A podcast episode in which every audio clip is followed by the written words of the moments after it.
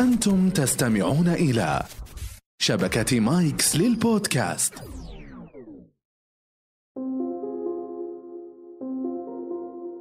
بودكاست مهارات مع ماجد بن جعفر الغامدي.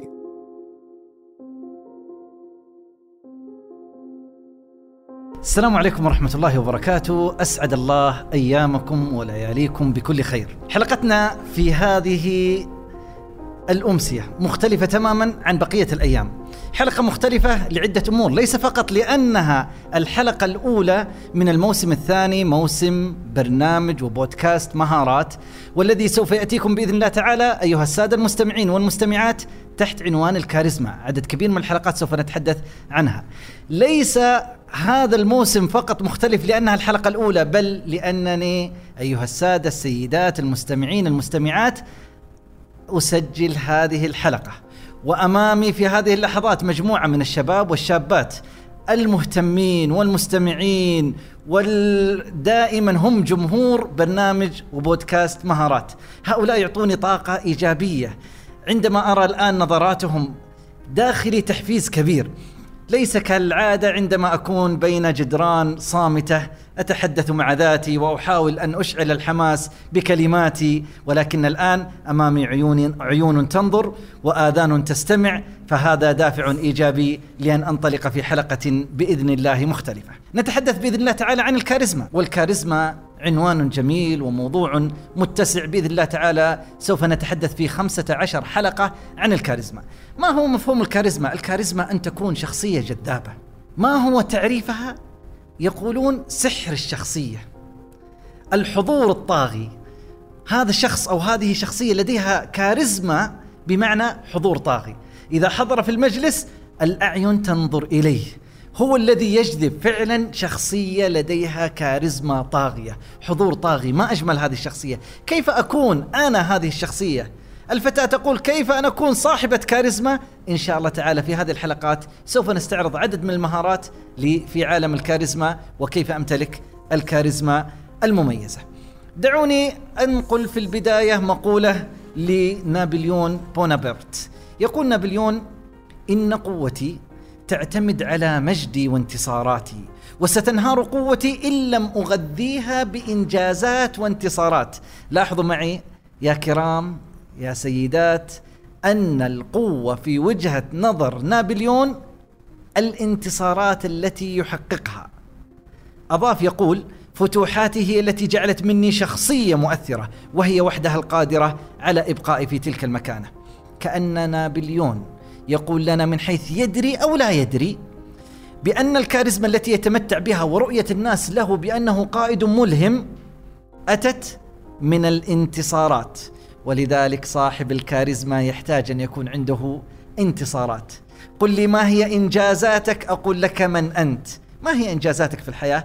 هذه تعطيك كاريزما تعطيك قوة والناس ينظروا إلى هذه الإنجازات ويربطونها بك. نابليون تدرب كثيرا حتى يكون لديه كاريزما. وللعلم أنه كان يقضي ساعات وهو يقف أمام المرآة يحاول أن يقلد نظرات الممثل الشهير في ذلك الوقت تالما لأن لديه نظرات توحي بالإطمئنان والرضا والثقة. فكان يقف نابليون أمام المرآة وانظروا الكاريزما تحتاج إلى تدريب. وينظر آه، ويجلس ساعات طويلة ويحاول أن يقلد هذه النظرات. هذه النظرات لا ويعدل مره ثانية فهو يحاول أن يكتسبها ويتعلمها. ولذلك جزء من الكاريزما أنها تكتسب ويتم تعليمها. إنما العلم بالتعلم وإنما الحلم بالتحلم. أيضا من الناحية النظرية فقد توصل باحثين من جامعة جنوب كاليفورنيا إلى أن الناس ينظرون عادة إلى أن الناجحين لديهم كاريزما. وأن سبب هذه الكاريزما هي النجاح. وبطريقة معكوسة أن أصحاب الهزائم والانتكاسات والذين ليس لديهم نجاحات كأن الناس يقولون ليس لديكم كاريزما. فيحتاج أن تصنع نجاحات حتى تكون داعمة لك والكاريزما التي لديك. ما زلنا نردد كلمة كاريزما. السؤال من أول من استخدم كلمة كاريزما؟ من أين أتت؟ سوف نتناول إن شاء الله تعالى في الحلقة الثانية تعريف كلمة كاريزما في قواميس اللغة، ولكن اليوم نريد أن نقول ما هو أصلها. أصل هذه الكاريزما أول من استخدمها هو عالم الاجتماع الألماني ماكس فيبر. استخدمها عندما ألف كتابه القانون في الاقتصاد والمجتمع ذكر كلمة الكاريزما وكان يربطها في البدايات بالناحية الدينية عندما ظهر فجر المسيحية وكيف أن الكاريزما أول من أطلقوا عليه أو اهتموا بإطلاق الكاريزما عليه كان نبي الله عيسى لأن لديه قلنا سحر الشخصية وقوة طاغية وتعريفها أيضا أحد تعريفات الكاريزما هبة ربانية يشفي الأبرص ويبرئ الأكمه بإذن الله. هذه كلها أعطته كاريزما.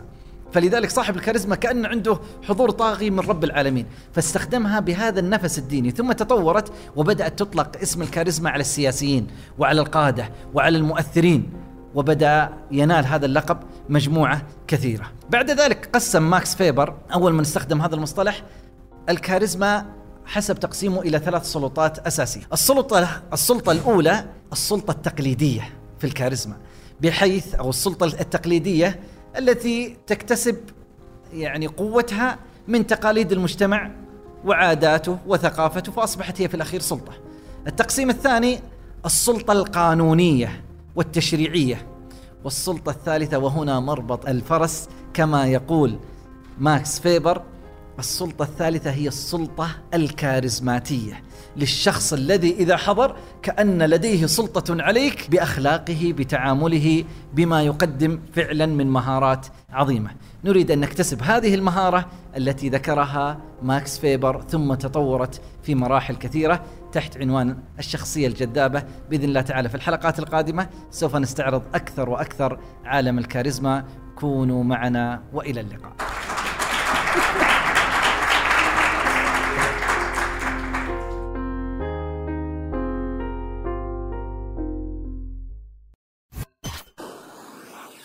مايكس. صديقك المفضل الجديد.